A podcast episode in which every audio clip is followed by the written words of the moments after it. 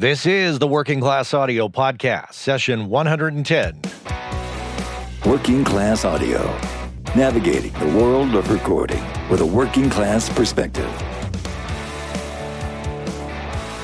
Here's your host, Matt Boudreau. Hey there, everybody. Welcome back to the Working Class Audio Podcast. This is session 110 you are listening to. It is brought to you by our friends over at gearslutz.com, Universal Audio Focal Monitors, and Audio Technica. Back with you post NAMM. Yeah, I didn't announce a show on um, Friday because I was at NAMM. So I figured I would just put the show together Monday morning. So here it is. It's Monday morning. So you're going to get you know, it's like 9:17 right now, West Coast time. So you're going to get the show a little bit later. So I hope it uh, I hope it works out for all of us. Um, yeah, what a blast! Really good time at NAMM. Um, lots of interesting things to see. Uh, I don't even know where to begin. But let's start with what's what the hell is going to happen today on the show. You didn't. I know I didn't announce a guest. So here's the deal. This is going to be uh, a, show with four different guests because what I did was I brought brought a, uh, a setup to where I could record what I essentially started to call power interviews or power talks, whatever. And uh, I spoke with Sean McLaughlin, uh, who's been on the show. Uh, I spoke with Vance Powell, who's been on the show. Uh, I spoke with Gary Boss from Audio Technica, who has never been on the show. Uh, I spoke with Andy Freeman, and Andy hasn't been on the show, but I did record an interview with Andy. And ironically enough, um, this is going back a ways. You all never knew about this, but Andy Freeman and I, Andy is a, a producer and an engineer and uh, all around nice guy with a great beard, by the way.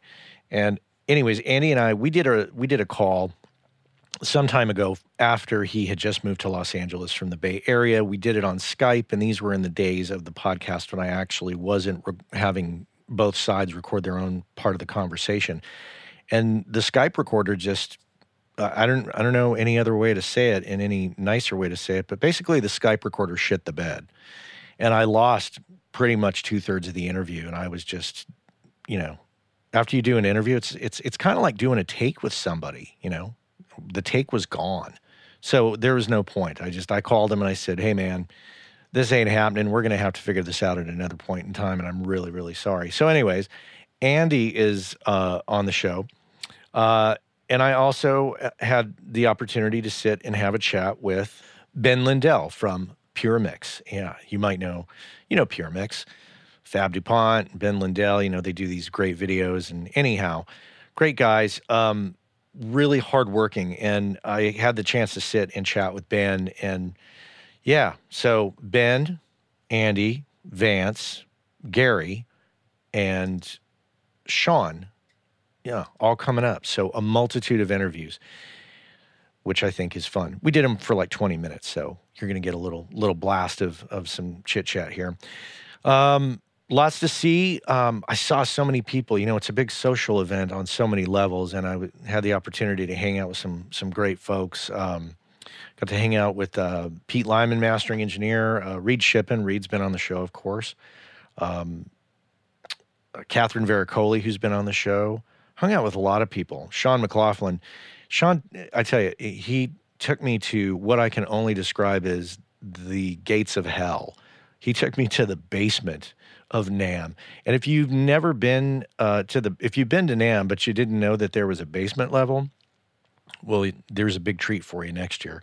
It's this place basically where it's it, it is smaller manufacturers uh, who you know quite honestly just I guess can't afford a bigger booth because those booths are expensive. I truthfully I don't know what they totally charge, but anyhow, I, we went down there. Uh, we went down to see the guys from uh, Coil. They make um, they make mic preamps. They make some very very cool stuff. And he said, "Oh man, you got to come check this out." And we walked down there, and my eyes just bugged out of my head because it was just it was so loud. So uh, we had a chance to you know speak with the Coil folks and get the the rundown. I'm actually pulling the guy's business card out. Yeah, Joel uh, from Coil Audio. Uh, so we spoke with Joel, and then as soon as that conversation was over, I said, "Sean, we got to get the hell out of here. I can't take this any longer. It's just way too loud. So, uh, yeah. So, just as kind of a point of seeing a train wreck, go down to the basement uh, in future uh, NAMM trips for yourself. But yeah, uh, met a lot of great people. Uh, just a shout out, you know, David Weiss over at Sonic Scoop. I saw David. Um, got to go and have dinner uh, with uh, Dusty Wakeman from Mojave, and and here is a treat. And I'm here we go. I'm going to name drop. Get ready. I got to have dinner with Jeff Emerick. Unbelievable, and that was actually courtesy of Pete Doell, who's been on the show. Pete had contacted me and said, "Hey, man." Uh, you're coming to dinner with me on this on Friday night, right? And I said, absolutely. So I meet up with Pete and I said, okay, I'm here. Let's go. And he goes, okay, it's going to be you and me and Dusty and uh, and he and he just happened to throw in Jeff Emerick's name in there, and I was like, whoa, back up a second. What did you just say, Jeff Emerick? And I was I was sh- in shock. Now, truth be told, it was a table of twelve, and it was a loud restaurant, and I just didn't get to have the opportunity to sit next to Jeff, but he was there at the table, heard a few interesting stories, and uh, yeah, what a treat. Amazing. So, Pete Doell, thanks for that uh, dinner invitation. So, uh, good times, good times. So, here we are back. It's Monday, drinking coffee, recovering. Well, that's it. I'm just recovering. Nothing more to tell you. So let's get into it. Let's let's start these interviews off. Who are we going to talk to first? Who did I talk to first? Oh yeah, let's talk with Ben Lindell first from PureMix. Yeah, let's check that out. So this is my um, this is my NAMM Power Talk series right here. So here it is. Uh, you're gonna get you're, you, this is gonna become like Law and Order with their with their bum bum theme with the uh, working class audio bumper here between every interview. So I hope that doesn't drive you nuts. But, anyways, here we go. Let's start off uh, our first interview, first power talk here with Ben Lindell here on the Working Class Audio Podcast. NAMM Power Interviews here, NAMM 2017, standing here with Ben Lindell from PureMix. How are you? I'm doing well, Matt. How's stuff? I'm good. Getting caffeinated. Yeah, it's, it's early. It's it's morning time, and yeah. we're recovering from last night. But you're with PureMix. Yep. Pretty much everybody's familiar with at this point. You produce and engineer and mix. Correct. Yep. How much time does PureMix take up of your? How much of your time does PureMix take up compared to doing production work, audio work? I'd say a majority of it at this point. So, you know, for PureMix, I'm handling, you know, all the video teams, all the marketing, emails, social media, kind of running all of our teams inside of PureMix. Mm-hmm. That keeps me busy all day. And then generally all my production stuff, I actually work with the team. Uh, one of the things I really, you know, I realized about five years ago is that hmm. there's a bit of a ceiling in terms of what I could do personally as an engineer, as a producer, just as myself.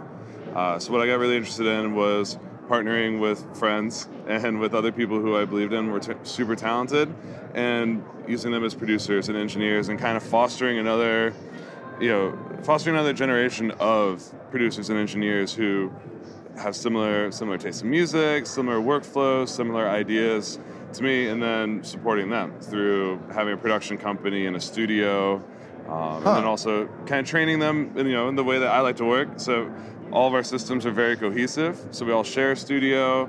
We all use the same kind of template in terms of how we mix and how we produce. Uh, so uh, what that allows me to do is let them do 90% of the work on the music side, and I can come in and help out either on the strategy side or on the mixing and mastering uh, really at the end. So it's it's if I was an artist and I came to work with you, I would work with a group of people that you work with in an effort to come up with a finished product. Correct. And even a strategy to market that product. Yeah. So we do a lot of artist development. Um, you know, really the thing that we're seeing now is with independent artists. I've worked with so many of them over. I've been in New York now for almost nine years, and so many of them they're great in the studio they can write awesome songs. They can make a kick-ass record, but then they put it out and their friends and family like it, and you know a couple hundred fans. But they all really struggle with finding an audience and really putting out their music effectively and you know just doing something with it. So I always felt like that was it's kind of a waste of everyone's time in some ways. Uh, you know, if you're gonna ma- spend all this time in the studio, all this money making a record, if no one hears it, no one cares about it, it's like you know, how are you progressing this forward? And not thinking just on a record by record basis, but thinking on like a career basis. Do they pay you per hour? Do they pay you on a per pro- project basis? Varies from artist to artist. You know, I, early on in my career, I was doing everything by the hour, or like you know, doing mixes by the song. And then as I started getting more and more into the production side, again, kind of keeping it by the song. Uh, but now that we're in the artist development thing, we don't really do that for cash. We, we do that, you know, as a basically like a production deal, where we find artists, you know, who we truly believe in, like, so that we're not so worried about, you know, making the money back on them instantly. We're worried more about building them and having a sustainable career that we're part of for, you know, not just one project, but hopefully 5, 10, 20 years. That's a whole different way of looking at it and a whole different way of doing audio work that I don't know if many people have thought about it in that way. But I guess you live in New York, there's a lot of expense to doing that. So it behooves you, I guess, to be to make your time, make your efforts more efficient. Absolutely. And you know, and we do, you know, obviously like I said, we invest in these artists and we, we give them our time, we give them our services in exchange for being a part of their career. Mm-hmm. But on the other side of that, we do projects by for hire. You know, we have plenty of vanity projects that come in, you know, where they just want to make a record and have it sound like a Katy Perry record or something like that. They're not artists that we're going to invest in, but if they already have investors or, you know, family, you know, it's usually parents at that point uh, who are willing to willing to pay for it. Then you know we'll do those projects. We also do a lot of work with ad agencies, doing commercial music. Uh, so we're able to keep the lights on and make sure the whole team is being taken care of and making a living doing what we do. And then using all of our spare time to then work on projects that we're like super passionate about. When we say team, how big are we talking about? Uh, there, myself, uh, my head producer Rob Grimaldi, my engineer Anthony Galindo, my production partner Doug Larson, and then we have uh, our finance and kind of business admin guy Garrett. Uh, so five of us total. How long did it take you to like assemble this group of people? Uh, so it started with me and Doug. Uh, so we actually we went to college together down at University of Miami. Uh, so we've known each other, you know, for oh man, like 12 years now. And when we got to New York, you know, obviously how every production company starts, we started off we wanted to be a band, uh, and uh, realized you know as we were going through the process of making songs, we are like, wow, this is this is cool, but this isn't what we want. This isn't for this band. And the band was we were really great at rehearsing, really great at like production. We weren't great at performing or really like making momentum for ourselves. But then we ended up with all these tracks that were great pop tracks, just instrumentals ready to be written to. So we started bringing those around to publishers and started to do co-writing sessions with other top liners and songwriters. And that's really how we got our start as like, okay, let's let's work with artists and be their producers and give them the full package, production, recording, mixing and mastering. And it's kind of evolved from there. And you know, Anthony, my engineer, I know I've known him uh, for about eight years now. Started off as a client. I was working on his band's project. He went off to audio school for a couple of years. Came back uh, to New York City and started interning with me. Assisted me for about a year, year and a half, and over that time, you know, I trust him. I trust him with my mixes. He's he kills it, and a lot of times I can just come in, maybe make a little bit of a tweak here or there, and it's ready to go. Wow. Now, Pure Mix, that obviously takes a huge amount of effort Yeah. because those videos are fantastic. They look, Thank they you. look and sound amazing, and there's quite an infrastructure around uh, distributing them, getting Yeah. people to buy them. You could do a subscription thing or a one-off thing too, right? Correct, yeah. Okay. What's involved for the average video in terms of the time involvement? months. Uh, so it starts off, you know, even before we go to shoot, it's coordinating logistics, licensing the music from the labels and publishers, booking the studios if, if we're visiting a different location, crew, flights, hotels, all that stuff. So there's all this pre-production process. Right. Then we show up, show up at their studio, lights, camera, action, film. You know, for a typical, say, two-hour-long mixing tutorial, we're usually filming between like four to five hours of material to get that. The reason why it takes so long is because we do, we spend a lot of time and care in making sure that every second of our videos is something useful. There's a lot of stuff that we do as engineers, you know, pulling up plugins, thinking, you know, what should I, what's the next move, routing, naming tracks, all this kind of like monotony that isn't really educational. It's just kind of a waste of screen time. So we go through and we really make sure that every moment of the video you're learning something. So that's where the that's the editing process, which is multiple rounds of editing. And on a you know if you're coming from four or five hours of footage down to a two-hour tutorial, it's that's a process. Wow. So there's a couple of rounds of editing, audio mixing, color correction, and then finally publishing, and then all and then all of the marketing and promotion aspects of it start. wow. Yeah. That's amazing. It's and not- you like and you're doing all that and you're doing your own production work. Kind of as a wrap up to, to our conversation here, Yeah. wh- what are the things that you do to make sure I mean, obviously, you know, PureMix and the production work, very involved things that you do. Mm-hmm. What do you do to what do you do to stay healthy? What Yeah. do you do to maintain your sanity living in a big city like New York Yeah. and trying to make sure that you keep a grip on all this without going insane. Mm-hmm. Because I'm actually ge- I'm going to need to get another cup of coffee after this because of what you just told me. Sleep. I wake up, I meditate. That was a big shift. Like a couple of years ago, I got super into meditation, just 10 minutes in the morning. Uh, that that process mentally, Huh. that that clears me up and lets me start fresh every day. Um, so that you know, do some push-ups, a little bit. I love I love to bike around the city. So spring through fall, I ride my bike to and from the studio. Uh, I live on the west side of Manhattan. My studio is down in the financial district, so I get to ride down this beautiful greenway on the uh, on the Hudson River every day that I go to work. Wow. So you know, taking it's it's always it's stuff outside of the studio that you know I try to kind of combine things. You know, so if I'm biking or uh, working out, I'm listening to podcasts and getting fresh ideas and you know hearing stuff from marketing to music to business to life stuff. It's just kind of feeding myself with inspiration from things outside of what I'm normally doing every day yeah. and then you know just trying to enjoy come home for dinner as much as i can and have dinner with- my wife and dogs and just try to have some semblance of like some real life while day to day being uh, occupied with insanity Wow. wow. When you're when you're obviously when you're meditating, the, the goal is to not fill your head with you know the activity, the day's activities, and Yeah. think about that. When you ride your bike, are you constantly thinking about you know we're going to film Andrew Scheps today doing his his thing?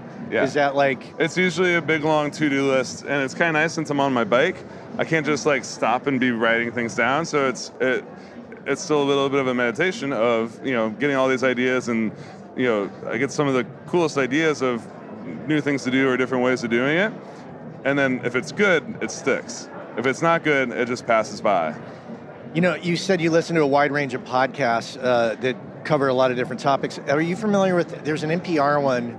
I think it's called "I Built This" or "How the, How Things Are Built." uh-huh yeah Really fascinating. So cool. I love I love hearing those stories, man, and things that are outside the music industry, and especially like in the startup or you know small business world. Yeah. And hearing, you know, you get so much inspiration from how they were able to take an idea and take a passion for, or, you know, a lot of times scratching their own itch. Yeah. And then turning that into a real business that, you know, changes tens of thousands of people's lives Yeah. for the better.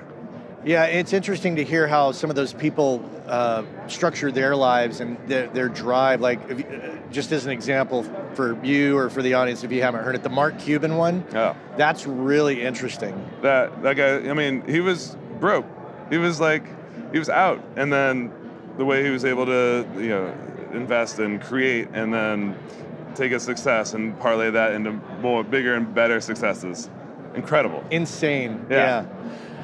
Wow. Well, this has been great. I I want to have you on the show for a longer talk, but Yeah. this is, you know, I like I'm enjoying doing these little power things where we can get some intense stuff going right Yeah, off absolutely. the bat. So, thank you. not a problem All thank right. you very much And uh, if people want to, if people aren't familiar with PureMix, they can go to puremix.net. correct And what about yourself? Is do you have any separate websites? yeah uh, so i have my personal website which is benlindell.com Okay. uh, and people can always reach out to me uh, if they have any questions or ideas ben at puremix.net uh, feel free to shoot me an email i'm always happy to talk to, uh, to people Awesome. All right. Well, enjoy NAMM. thank you matt Okay. Doing another NAMM Power interview here with Sean McLaughlin. And if you haven't heard Sean's episode before, he's number 37. Isn't that Yeah, ironic? It is ironic. You because know, Sean's production, uh, company is called 37 Foot Productions. My assistant pointed that out. That was totally by accident. I did not plan that. Serendipity. Serendipity personified. So we're at NAMM 2017, um, and I'm wondering, what do you get out of coming here? Uh, well, I used to live here, so a lot of this is a way for me to condense all the people that I want to see in one place. Yeah. Uh, and I do like coming out. You know, I I, um, I have an endorsement through Maag, so I come out and see the Maag guys all the time. Uh, I I have an endorsement through uh, through Dramastic. Uh, they do the Obsidian compressor. Oh yeah, yeah. Um, so I come out and see them, although I could see them back home because they're in Massachusetts. Um, and I and I have family in Orange County, so Oh, I didn't I- know that. Yeah, Oh, okay. Yeah, that's why I'm that's why I'm slumming it down in Huntington Beach. Yeah, you're really slumming it. Huh? Let's talk about endorsements for a second. What are your thoughts, your wisdom on, for those that are listening that are like, oh man, I wish I could get an endorsement. What does that mean? And Well- how do we do that? I can only tell you how it happened for me, and it was completely organic. About three, almost four years ago now, I did uh, the Queensryche record that came out with Jimbo Barton.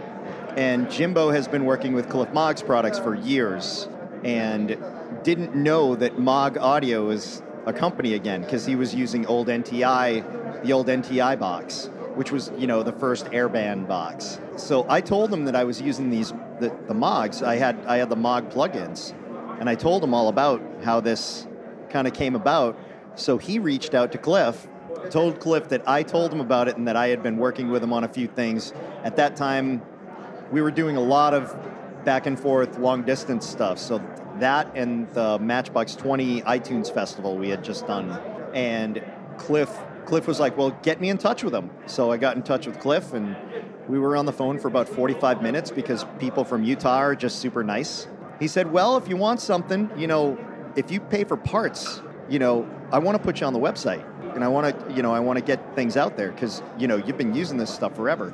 And that's kind of how it all came about for me. And a lot of the endorsements, you know, like I, I don't have a lot. It's like a handful, but it's all because I believe in the product. And a lot of times it's because I already own the product. Yeah. Like I go out and get it and I just talk about how great it is. And sometimes, you know, because manufacturers are just like us, they're not making a lot of money. A lot of them are driving beat up Toyotas and Nissans because their margins are not that big, especially. especially hardware manufacturers. That's- when yeah, we're talking about hardware versus software. Yeah, well, software software is a different story because once once once all the creation's gone into it, the instantiations are infinite. Yeah. From that point, so when you're paying for software, you're basically paying for past work and development of future work. When you're paying for hardware, the the past work is so much so much of the components so many of the components are so expensive and the and the price point that they're trying to sell them at is it looks expensive but if you look at that margin it's not that much like these guys might be making 10% above their cost when they sell some of this stuff even if it's a few thousand dollars Plus, there's a lot of boutique manufacturers that are running like companies that are two and three people at most, yeah and Yeah. they're they're doing you know. Well, one- look at Josephson.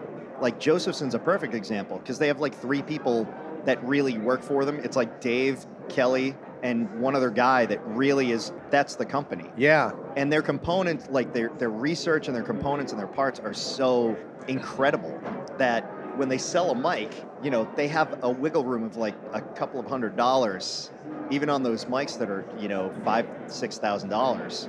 They don't have a lot of wiggle room with them, so they're they're doing it out of passion. And you know, like Kelly was just talking to, I saw him talking to someone yesterday about doing a thing in New York. He said the problem with me going places is I'm not in the office and there's no one else who does my job because there's only three of us. So they they go through a lot. They they work really hard at what they do, and I think it's our job to get the word out about how good the stuff is because we're the users. That's more important than any. you mean as an ad. you mean as an endorser? Uh, or just even as an engineer, for me, like I, I want to trumpet anything, whether I'm endorsing it or not. I want to trumpet it if it's good. Yeah, I'll talk about how great UA stuff is, and I have no, I have no tie to UA at all. But I use those plugins all the time, and I have an 1176 that I use all the time, and I have a LA610 that I use all the time. I don't have an endorsement through Burl, but damn if everything I run through the mothership doesn't sound 10 times better than anything else. I'm not going to name any names, but there's some there's some folks in our industry that seem to be everywhere, endorsed by everything Yeah. all the time. And that's odd to observe, and it's kind of a, a head scratcher. I don't want to overly criticize these people, but it's just an observation just to say, well, wait a minute. You're here and you're there, and I think part of that's the level at which some people are working. There are some guys out there, you know, like the top 10% earners in our business are doing quite well for themselves. You know, and, That's true. And those and those guys can they they end up endorsing things because people say, "Hey, we'll give you 10 of this," or whatever it is. You know, it's having their name associated with the product yep. is a benefit to that company because they do A plus work that is heard by millions of people.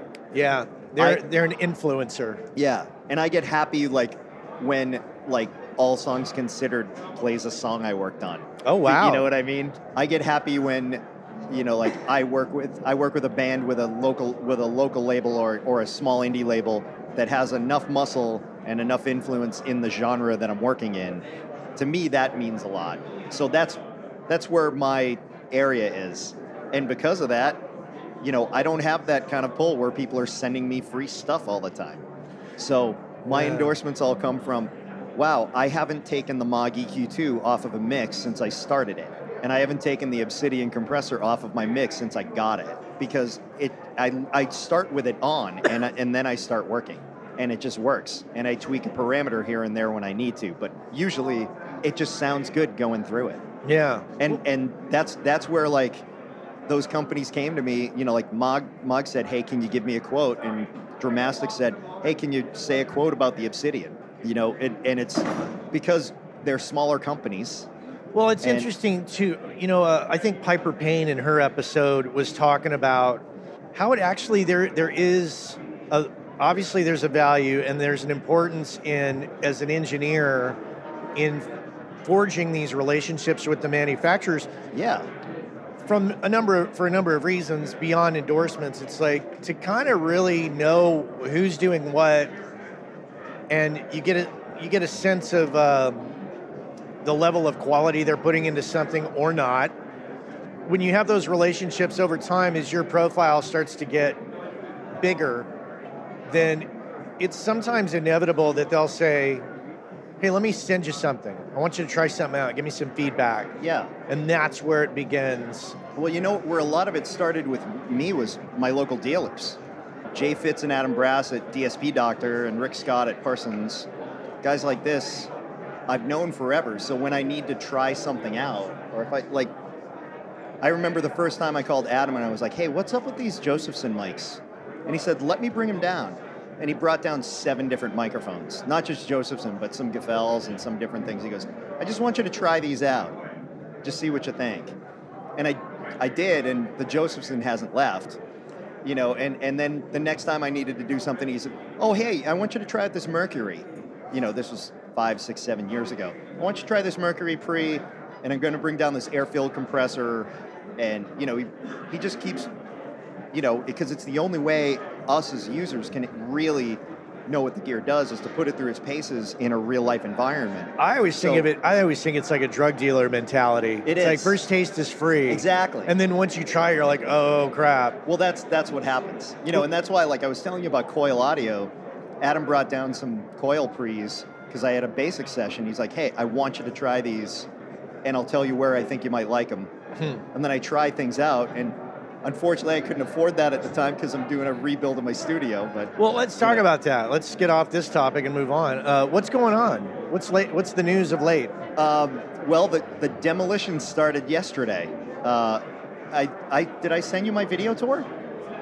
I thought I sent you my video If tour. you did, I haven't. Well, I haven't put it up. I can tell you that. okay, You Well- and like three other people. Okay. Well, if, if I didn't, hit me up. Okay. Uh, so, in the video tour, I showed I showed what the room looks like, the lounge, and everything, and then I have this new space that's right adjacent to my current live room that I'm turning into my new control room.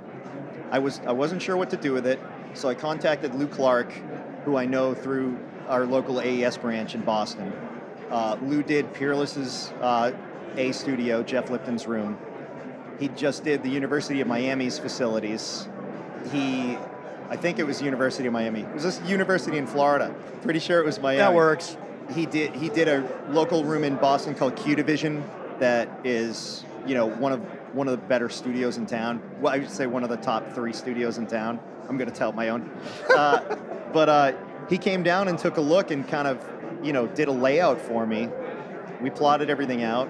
I met with a wiring guy. Had, the, had a conversation with my wife about whether financially I could Yeah, yeah, yeah. off. That's that was interesting. Just really quick, just uh, Sure. before we started talking, we were talking about uh, you know the fact that your wife has an MBA and she's very supportive by proposing that she help run the numbers on your new space. with someone who's so good at business, she actually works in sales, uh, and she has a business background, and she's got this great acumen for all of it. So, I came home and said, you know, this is a lot of money. We're, you know, we're getting into like mid five figures here. I don't think I can afford this. And she said, well, you're booked to June 1st, so let's let's forecast. So by forecasting, we looked at you know, because I, tr- I try to do project rates with everything I do, especially mixed projects, because I can't really charge by the hour for that. So I, you know, I've got two thirds of the work coming through is mixing, and I kind of looked at what my numbers were going to be all the way through June 1st, what my current expenses are before the construction, and what the total amount would be. And she said, You're going to have more than half of this paid off by June 1st, so just do it. You're going to be able to afford it. Interesting. Yeah. So she was, you know, she's she's been one of the biggest proponents of, of a lot of things that I've done that have kind of I've gotten when I won I won an award about three years ago, and my business jumped. My business doubled. Yeah, it was shocking to me. I had no idea. After that, the business has grown 10% the past three years. So she's kind of seen that that growth, you know, that small scale growth. And she said, if your business grows another 10% next year, you will have this paid off in three years, even if the growth plateaus. I, I don't think I've ever talked about it on the show, but tracking one's growth financially, I think there's a lot of folks that just like to set up shop, take in the money, spend the money, not really think too much about it, enjoy the creative process. That's easy to do. But it's really advantageous to, you know, put in the numbers in a Yeah. spreadsheet and look at you know, even if it's one month compared to the next month, long term, one year compared to the next year, Do you do your own books, Matt? we have a tax person. Yeah, we, But- we do too. But I pretty much I use Mint to track uh, my money because it's free and I can put up with the ad stuff that comes through, and it's just a good way to consolidate all accounts. So do you use QuickBooks? No, Okay. I do I do my own books. I so with QuickBooks it's really easy because it's just data entry. And if you anything you do, get a receipt, watch your bank account, know, know your deposits and know your withdrawals, watch your credit cards, make sure everything's itemized and, and it, you can all enter it in QuickBooks really easy. FreshBooks is another one, TurboTax. I used to use QuickBooks when I had a studio, but I found myself really screwing it up. And, Oh, the, yeah? and the bookkeeper would come in once once a month and go, "What have you done?" For for me, that was a bit of a challenge. Yeah. I just like to know what's going on, which is why Mint works for me. But when it comes to because QuickBooks you can use to bill people, yeah. and I use uh, simple invoices Okay. to bill people. You know, there's all the there's a million of these like Highage and I Mhm. can't remember all the names, but you could there's all these ones where you can pay like you know, 10 I to do it 15, through PayPal. 10 to 15 dollars a month. I invoice people with PayPal. Do you? Yeah. I'm always like unhappy with how much money PayPal takes sometimes, and I try to avoid it Me- unless me they. too. But one way to avoid that is, and as many people will know, and I'm sure PayPal will be unhappy for me to tell you this, but you know, you can pay somebody using the friends and family Yeah. thing. So like Yeah. whenever somebody says, "Can I just pay you with PayPal?" I'll say, "Yeah, just do the friends and family thing now, I do the same thing. so I don't have to take so the hit." there's another app like Mint called You Need a Budget, Oh, and it works well with fluctuating income. oh, Yeah. So like Mint, Mint is, like you know, like you were just saying, you, you now have a steady income stream, and Mint is really good with steady incomes because you set up a monthly budget for everything, and you know your monthly income, and it's good at tracking that. You need a budget. I, I work with a lot of work with a lot of musicians who are also teachers, Okay. So they know that their their finances fluctuate because of that, and fl- fluctuate because of whether they have a good month or a bad month with shows or, you know, with sessions. Because you know, a lot of session musicians they'll work a lot for a few weeks. You know, there's a drummer I work with who says, "Yeah, I see you steady for about a month, and then for the next three months you're doing overdubs and mixing, so I don't see you." You know, so with that kind of fluctuating income, you need a budget is really good with kind of managing that and saying, okay, just in the past, this is where your trends have gone, so it follows the ebb and flow a little better. Kind of wrapping up, do you enjoy the NAMM experience, or is it beyond the beyond the social part of it? But no, like it's so isn't it crazy? There's Yeah. some people. yeah, There's a lot of people dressed up in some wacky outfits. There's a lot of uh, a lot of different types of people here. it's a large audio mall. Well, it's funny. I've been staying only in the recording area, and I started to walk around yesterday, and I found myself. I was like, "Wait a minute! I see cellos and violins. Yeah. Oh, I'm in the wrong neighborhood. Have you done the basement? Have I done the what? the basement? no, I The didn't know there were- basement's where all the science experiments happen. What? Yeah, it's like where all the newcomers, like, that's where I first saw Zvex years ago. They were in the basement. And uh, Smokey Amps, you know the company that makes amps out of cigarette boxes. Yeah. They they were they started off down there too. Like a lot of companies started off down there. Breedlove first had a booth down there. Well, it's good to see you, man. Good to And, see you, uh, too. Nice to have a little power chat with you here as we uh, and just to give the listener kind of an image. We're off of Hall A in like an alcove area right by a service door, and we sat here on the floor to eat our lunch together. With, in fact, Darrell Thorp had joined us for lunch, and it was kind of funny to see all of us sitting on the floor here. This is the type of thing that happens. You know, like you're just walking around and you bump into Bootsy Collins Yeah, in full gear. yeah. well, on that note, let's go. Uh, let's go roam the halls. Let's do it. Okay. Thanks, Sean. All right, Ben Lindell and Sean McLaughlin so far here on the Working Class Audio Podcast, NAMM 2017 kind of power talk sessions. So, typically in the show, if you're a regular show listener, you know that we take a, a break right about in the middle with Audio Technica and we talk about all things Audio Technica. So, it's my pleasure, of course, this time to do uh, a break with Gary Boss from Audio Technica. And I think uh, Gary presents the Audio Technica information better than anybody. But he does a great job of uh, really telling it like it is. So uh, here it is. Let's uh, stop on by the Audio, Audio Technica booth at NAMM 2017 with Gary Boss here on the Working Class Audio Podcast. Hi, Gary. Hello. So we're here at NAMM 2017 once again for our Power Talk. I know you, but the audience doesn't know. What is your title at Audio Technica? My title is Marketing Director, Professional Products. So I oversee the marketing efforts for everything from installed sound to live sound to studio. Been with the company 26 years, been on most of the product development teams, so have a pretty good product knowledge as well as just a general market overview, if you will. You know the products backwards and forward. You talk about products as if you made them yourself. So, what's new with AT at this NAMM? What are you What are you talking about this year? Well, we, we have a couple things. From a pure, just kind of repurposing different shit in a different box kind of thing, we have studio headphone packs, which are actually pretty cool. So, what we've done is we've taken some of our most popular mixing and tracking headphones and bundled them together. So, we have a pack four, which includes one M40, which I know you like a lot and three M20 for tracking headphones for the uh, amazingly low price of 199 bucks. Or I've taken a M50 mix headphone and then four M20 tracking headphones for 299 for a little larger studio. So uh, that's one thing that's just kind of interesting, and Yeah. uh, you can offer uh, some savings on that. But in the true new product, I have a new clip on instrument miking system that's equally at home live and in the studio. So uh, we had a microphone called the ATM 350, and we've had it for quite some time, a beloved clip on microphone. But over the years, uh, we learned some things. And one of the things we learned was that the gooseneck isn't as rigid as we would like it to be, so it tends to wander over time if you have it on a drum or whatnot. Um, so we fixed that. It's much more rigid gooseneck.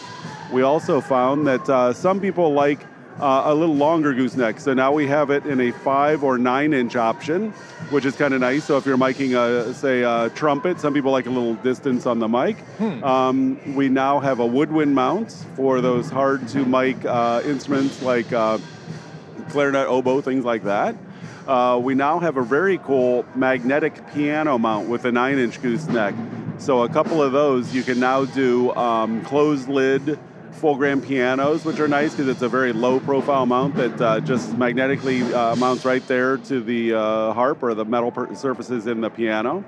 Uh, and last but not least, we have a very cool clip-on drum mic, which actually attaches to the lug, right on the tuning lug, and you can get a nice low-profile uh, performance out of that microphone, and you can still tune the drum. Amazingly enough, you have to see it. You have to look it up because it's one of those things that was an afterthought in product development, but everyone's like, "Oh, that's really cool." Someone was thinking, so it's one of those kind of things. So that's the new ATM 350 uh, system. Anything else to add before we go? Oh, I did just launch a new line of videos. So I have 30 videos on how to mic stuff. So if you if you check out my YouTube channel, which is Audio Technica USA on YouTube, I have 30 videos and you know, I, I called them recording basics, but I mean, even people who have been recording for a while have found some interesting content. Like our kick drum, how to mic a kick drum, I think has been viewed 90,000 times. I'm like, I don't think there's 90,000 kick drums in the world. Like, who is watching this thing? But it, or it's one guy that just really doesn't get it.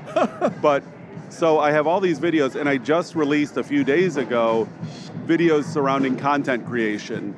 And I know even in the studio world, bands, everybody, you know, you have to be creating content to get to get people to draw to your page or your Facebook page or your site or see what you're doing.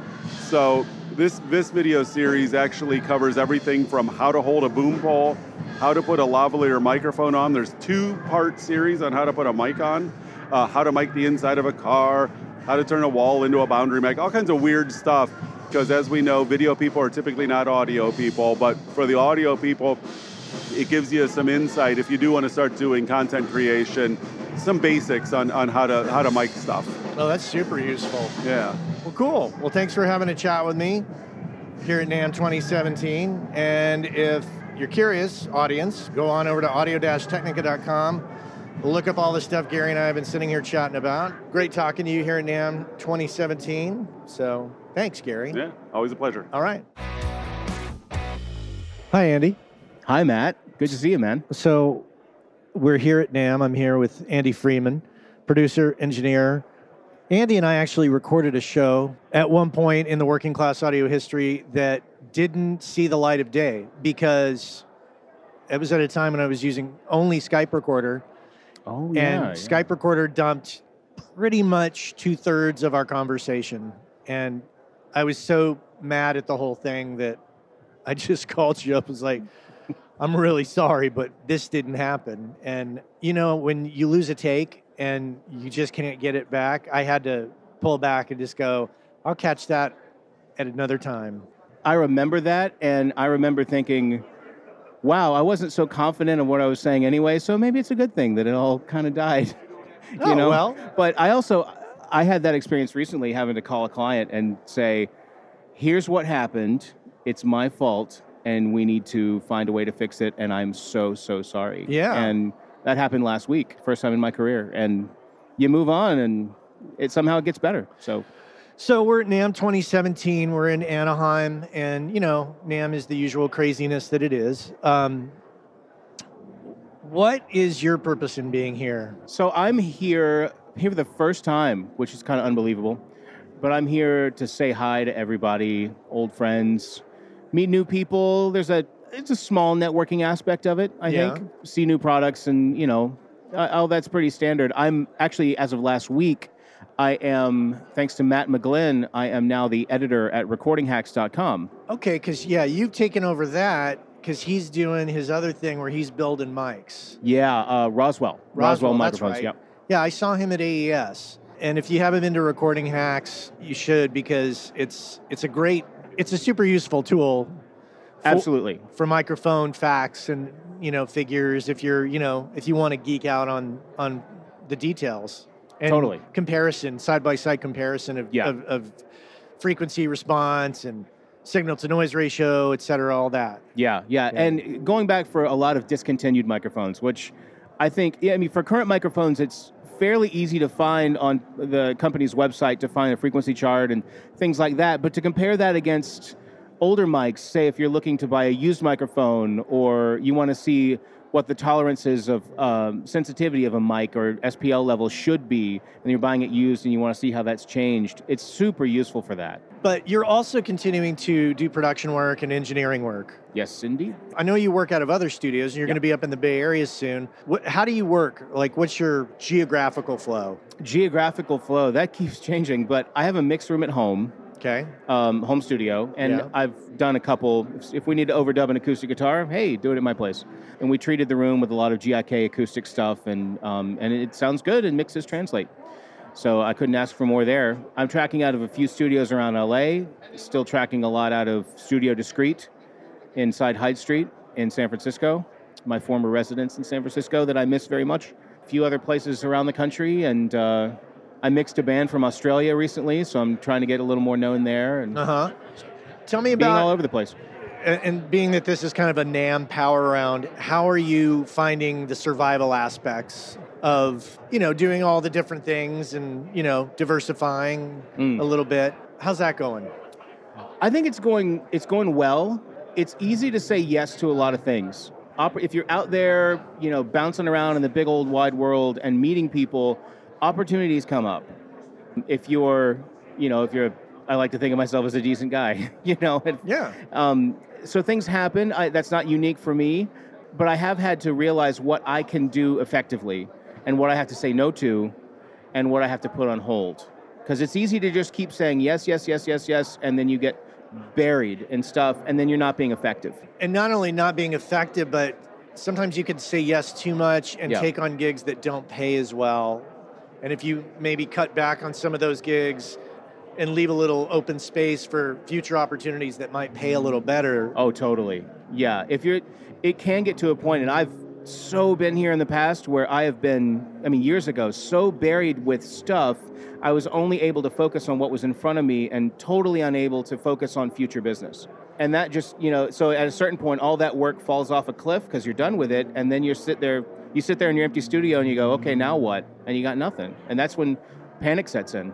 So I'm trying to ride that line of a lot going on, but not too much. We always want to project ahead of what what work is coming in and plan accordingly. You know, we I like to say we plant seeds. We have conversations. Yeah. It's like, oh well, this record might happen. This this project might happen. I might, you know, I might work on this game, this film, this record. Do you have any strategy to try to like, you know, keep feeding the the keeping the the workflow happening?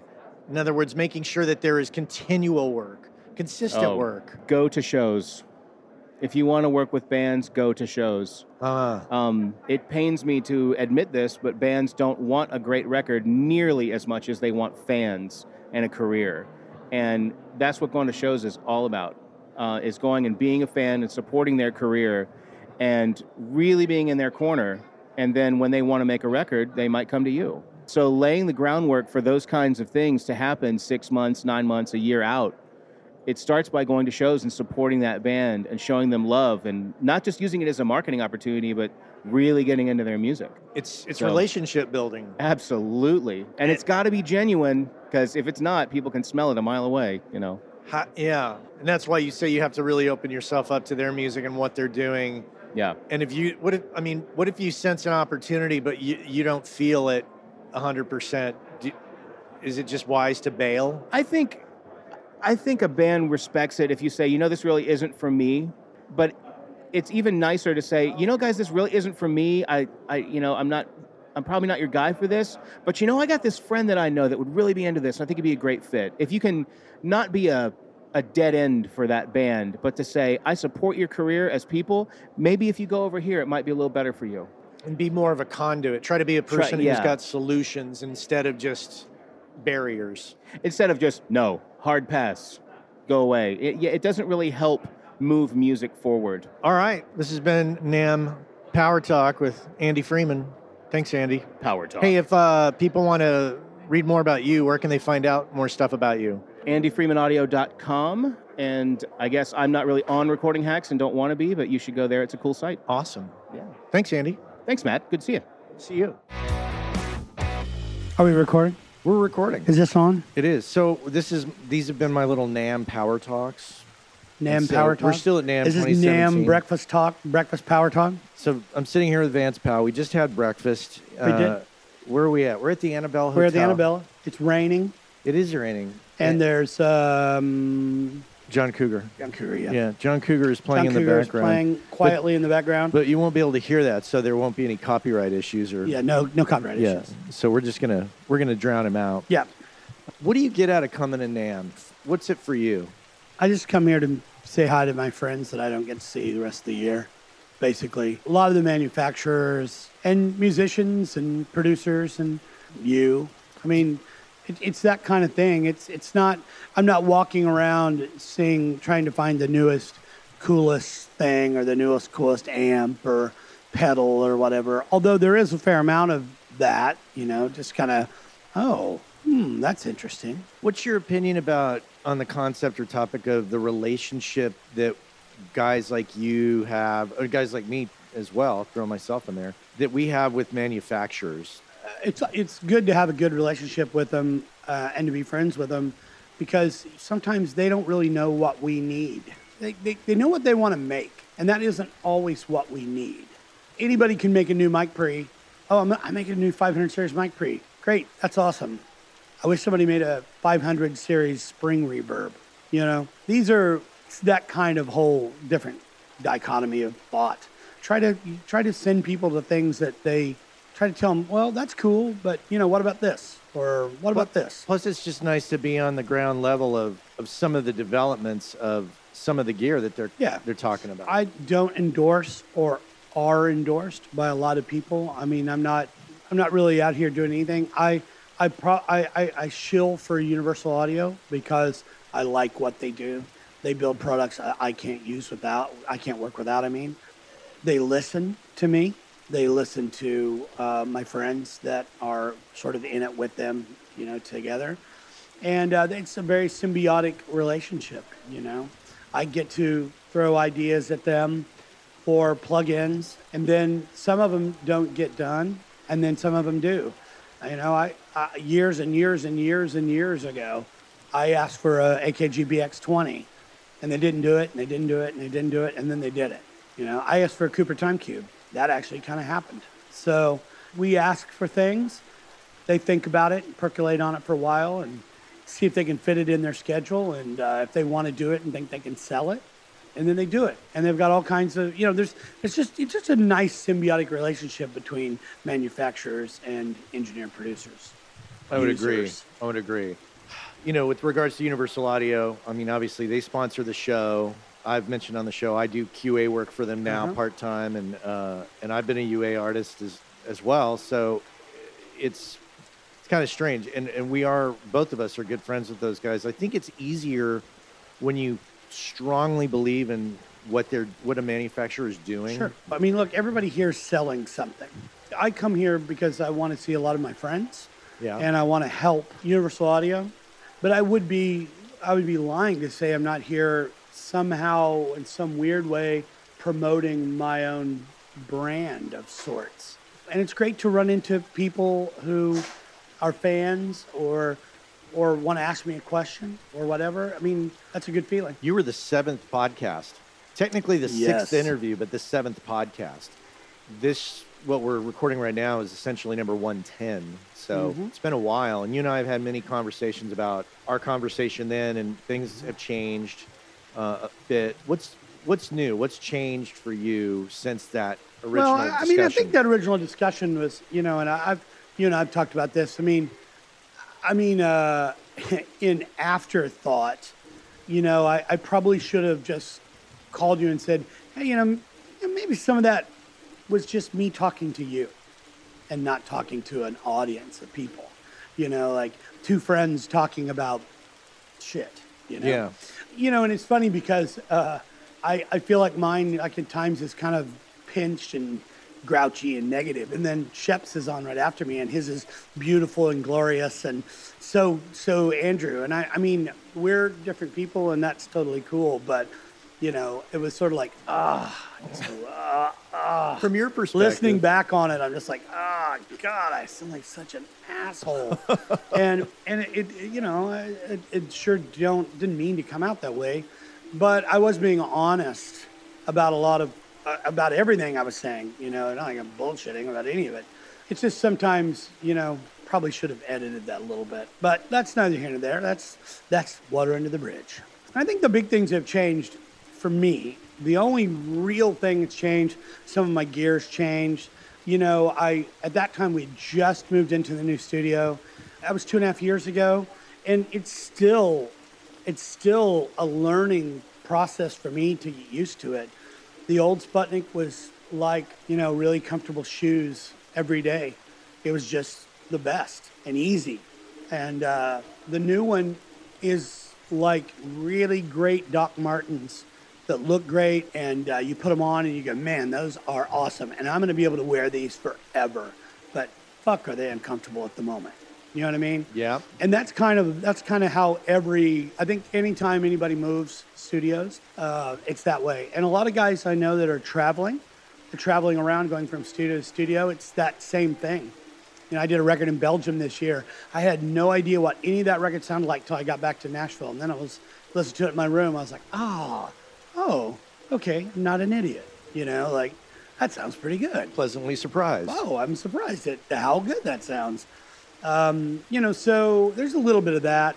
And when it's your space and, you know, you're responsible for everything, that, you know, that's a whole nother sort of burden. I mean, right now, I've had a couple guys in Nashville that are really great techs, Greg Sanchez and Vinny Fast. They're working on my console right now, and they've been working on it for five or six days, five days while I've been out here. It's just one this one little niggling, little terrible nagging problem that's bothering me, and uh, bothering them and us, and we're trying to fix it. And I'm, you know, I'm just thinking to myself as a studio owner, wonder what this is going to cost. What's it going to cost to have two techs for five days? You know, working on my console. You didn't like Well- ask ahead of time. Yeah, but you know, What's you it really going to cost? Yeah, what's it really going to cost? Me? parts and Sure, sure. I- totally trust them. It's going to be fine. Right. But you know, it's not like I said. This is not like it's not worries that you have if you have a laptop in your bedroom. you're correct. Those worries are like, oh, how, why my, why won't my Pro Tools 12.7 subscription work that I just paid thousand dollars for? Yeah. Why is it not working, Avid? Oh, you'll call me back to, on it. Great. When's that going to be? Oh, tomorrow. That doesn't work. You know, shit like that. right. You know, these these are the problems of the laptop world, you know, and those are not the problems of my world, although they are because that happened. Well, and, and so you've got this is a this SSL you have you didn't have when I we did talked not. last. What was the decision behind that? well, I bought. I, the thing is, I bought a console because it had flying faders in it. It had 86 channels of flying faders. I bought the console as an investment, and then I just decided to use it. You know, I, I bought the console at a really great price, and most of it didn't work. But all it needed was it needed recapping, it needed reswitched, and those that reswitching was the part. There's 1,400 switches. Uh, that's a lot of switches to replace. Yeah. And then the flying faders didn't work. But the flying faders didn't work because someone had cut the optical cable and had a bad optical transceiver. Both of those, I just found the parts and found the optical cable and replaced, and it worked. So now I have an 86 channel flying fader system, which is worth a good amount of money. Uh, that system live would be, or new, would be well over $150,000. New. They're a little over $1,000 a channel. So 86 channels, yeah, maybe 100,000 with, with tech. So am I wrong in thinking that SSLs usually SSLs are losing their value? They're Well, everything, every console is losing its value. I mean, my console new in 1986 was $380,000 in 1986. right. Dollars. Now think about that in 1986 dollars. That's a lot of money. That's a lot of money. It's probably a million bucks now. You know, I paid uh, twenty-seven thousand five hundred for mine, and then I bought one of the atomic, the atomic power supplies. Reid's Reid, thing. Reid and Norman's power supply. yeah. So I throw Norman in there, and uh, uh, that was about six thousand because I had to buy the plasma supply also. And then installing it, I drove to Mike, my assistant, and I drove to get it, picked it up, drove it. That was a thousand bucks. And then in putting it in, it took two weeks to put it in. and take the old desk out and wrap the old desk up in cellophane and put it in storage, put the flying faders in storage, blah, blah, blah. You know, now the good news is I sold the flying faders and paid for the console. So that's good news. The reason I, I, I had this big Soundcraft and it sounded really great for tracking. It was a beautiful tracking desk, uh, but it was impossible to mix on. It's a split desk. It's 12 feet 6 inches long. Half of the desk you mixed on was totally unusable. It was six and a half feet away from me. I mean, it was just Completely way, impractical. Way impractical. It was great. It was made. It was built for Hans Zimmer. So sure, doing orchestral stuff, it was probably awesome because it was big. It was 48 by 32 by 32. It was huge. Who are you working with these days? I just finished the second Chris Stapleton record. I see. I did a uh, Randolph record. I mixed a Robert Randolph record this year. I mixed a Melissa Etheridge record this year. I recorded an Amos Lee record earlier in the year uh, that Andrew Scheps mixed. I did a bunch of production stuff. The Old 97s, which is a band from, from Dallas. I, I produced their record. So I recorded, mixed, and produced that. And then I did a record by a band from Orlando, a little band, that was really cool called Thomas Wynn and the Believers. Uh, that'll be out sometime in the, this year, mid-year probably. You're working a lot. Yeah, I worked almost every day. Did you have a manager when we last spoke? Yes, Is it the I same did. manager? I had just I just taken him about four months earlier. Okay. Yes, Jeremiah Graber, Grabber, Graber. What's Yeah. his company's name? Uh, GPS, Global Right. Positioning. That's right. That's obvious. So okay, that's worked out. You know, it's funny. Uh, um, you know, managers, people, managers come and go, and you know, a couple of my friends and people I know have been managed by him and his company, and some of them have, you know, some of them have stayed, some of them have left, some of them stayed and left and come back. Some of them, you know, Ryan Hewitt just signed up. They knew each other forever, but I think Ryan probably, I, I can't speak for him, really, I shouldn't. You know, he may have talked to Jeremiah because he knew I liked him, you know, and that's totally cool. I don't want a manager who's an asshole to people. I don't want to, I don't want a money grubbing, throw people under the bus, be a shithead manager. I want a guy I can call and say, how can we, how, what can we can do to make more money and make a better record on this? What, what, what can we do to do it? Let's figure out some way to do it, you know, and, and be sort of a partners because, you know, I mean, I pay him to manage me and he's getting paid by me so that he manages me and makes more money for me and him. And, you know, it has to be a symbiotic relationship in that way instead of being like, well, let me tell you how things are going to be, guy. You know, or the vice versa. You know, Vance, I'm not going to do, you know, I'm not going to do that. He's not a guy who ever really has ever told me we can't do something. And, you know, I like him. And that's what's important. I know a lot of people are going to say that's stupid and silly, but, you know, so what? I'm a pretty good judge of character, I think. So we're out in Anaheim, Southern California. Yep, it's raining. It's pouring rain, uh, and I'm wondering if do you ever consider leaving Nashville? No and yes. Okay. No, because I love the community and the people around it and our friends and all that. Yes, you know, about every four years when, you know, I go to vote and my vote is inconsequential. And, you know, racism is everywhere.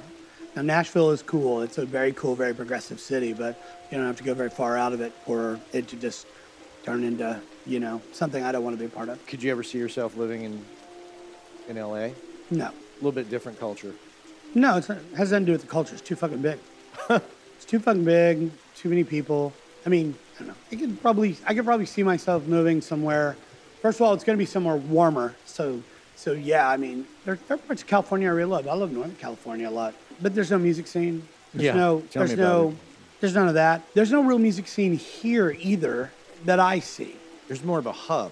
Yeah, there's there's a lot of studios, but I mean, this is the film and film and video and all that. I mean, you know, I mean, there is a scene here, and, and I, I I'm just not connected to it, and that's fine. The thing about Nashville is, man, we have all these great players, we have all these great musicians, got a lot of bands that are parts of other bands, and I mean, there's just a lot of cool stuff going on. It's in the middle of the country, you know. It's a one-hour flight to Chicago. It's a it's a uh, let's see, one hour Chicago, one hour to New Orleans, 52 minutes to the beach. I mean, uh, it's a 52 minute flight to the beach. So Like, okay, I can live in LA. It's not even a 52 minute drive to the beach. and and even when you get to the beach, you can't swim in it. It's too fucking cold. How are the winters in in uh, Nashville? Nashville? Oh, it snows once, maybe. Once or twice. The problem we have is that it snows, then it melts, and it freezes. It becomes ice. And then nobody goes anywhere. And their all work stops for days. And so it's kind of okay. Snow day or ice day? Yeah, ice day. And then cancel school on the threat of snow. Yeah. Oh, it's going to snow. We cancel Unlike school. unlike Michigan, where there are Nobody snow, cancels school. Yeah. Yeah. there's snow professionals in Yeah, yeah, Michigan. Yeah, yeah, well, yeah. Or anywhere north of the Mason Dixon line, pretty much. You know, Illinois, Indiana, uh, Ohio, Missouri. Yeah, nobody cares. I mean, I remember we got 30 inches of snow and uh, they canceled school one day. And the next day they drove the buses, the bus route, and the buses were the plows. you know, like with chains. It was like, okay, guess, guess we're going to school. So. So you've had a good time here, and I and I hate to go back to gear because I know we try to No, avoid that a lot. it. But uh, uh, what's been? Have you seen anything that is a must-have here? You know, there's, there's some really cool stuff being made. I mean, I'm a big Earthquaker pedals, Earthquaker devices Yeah. uh, guy. I'm friends with them. There's they, they gave me a pedal to try out, and then I was just like, okay, cool. Let me can can I try another one?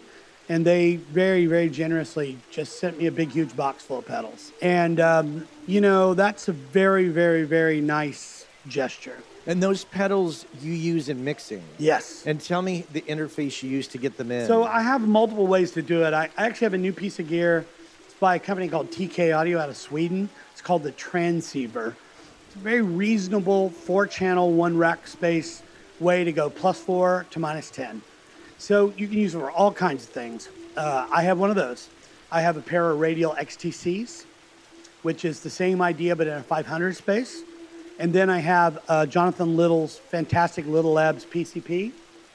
And then this is going to probably freak some people out, but I have a couple ART Tube MP2s, and then I have a Tube MP Pro, which are basically these super cheap 12AX7 based tube mic pre's. oh yeah. And they got a quarter inch on the front, and I just use them as the returns to boost my tape echoes back into the desk. They're about 100 80 to $100 on eBay. You can buy them all day long.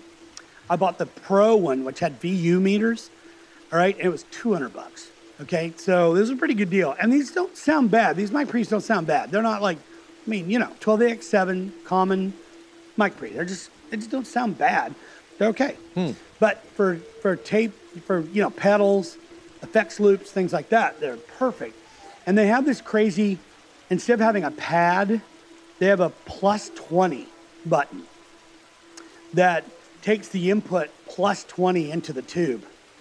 So you can hit a button and they'll just blow up gloriously. You just turn the output down. And so I do that quite a bit with like sort of guitars and, and like tape echoes. And I just blow that tape echo, just blow it up, the output of the tape echo. And just, it's really cool sounding. Do you print those uh, those returns? Yeah, Off the- off the yeah, sometimes, sometimes not. It depends if I have to use it for more than one thing. Hmm. But a lot of times I don't. I just I just let it play back, and then I have a whole rig where they, they come back into that tube MP, but uh, then they go out of the tube MP into a Drawmer gate, and then the gate goes to gate goes to my console, so I gate them. Because of the noise? This is a noise. Okay. Yeah, when you add 20 dB to a Fulltone tape tube tape echo, you're gonna get some. I'll have you back on and, and we'll we'll talk more at Yeah, length. But let's this do is- it. I just wanted to add you on to our little power chat. Uh, the one of- NAMM, but for NAMM. NAMM. Put a bunch of echo on this. NAMM Power Chat. Perfect. Thanks, Vance. You got it. Okay, See man. you. There it is, the NAMM NAMM Power Chat. Yeah, thanks for that, Vance. I want to thank everybody involved here today uh, on this special edition of Working Class Audio. I want to thank Andy Freeman, Sean McLaughlin, Gary Boss, Ben Lindell, Vance Powell, of course, and uh, thank everybody for uh, having a listen. I want to, of course, thank our crew, Cliff Truesdale, Chuck Smith, Cole Williams, and I want to thank our sponsors, GearSlutz.com, Focal Monitors, Audio Technica, and Universal Audio. And to the WCA listeners, thank you for listening. I appreciate it. Take care.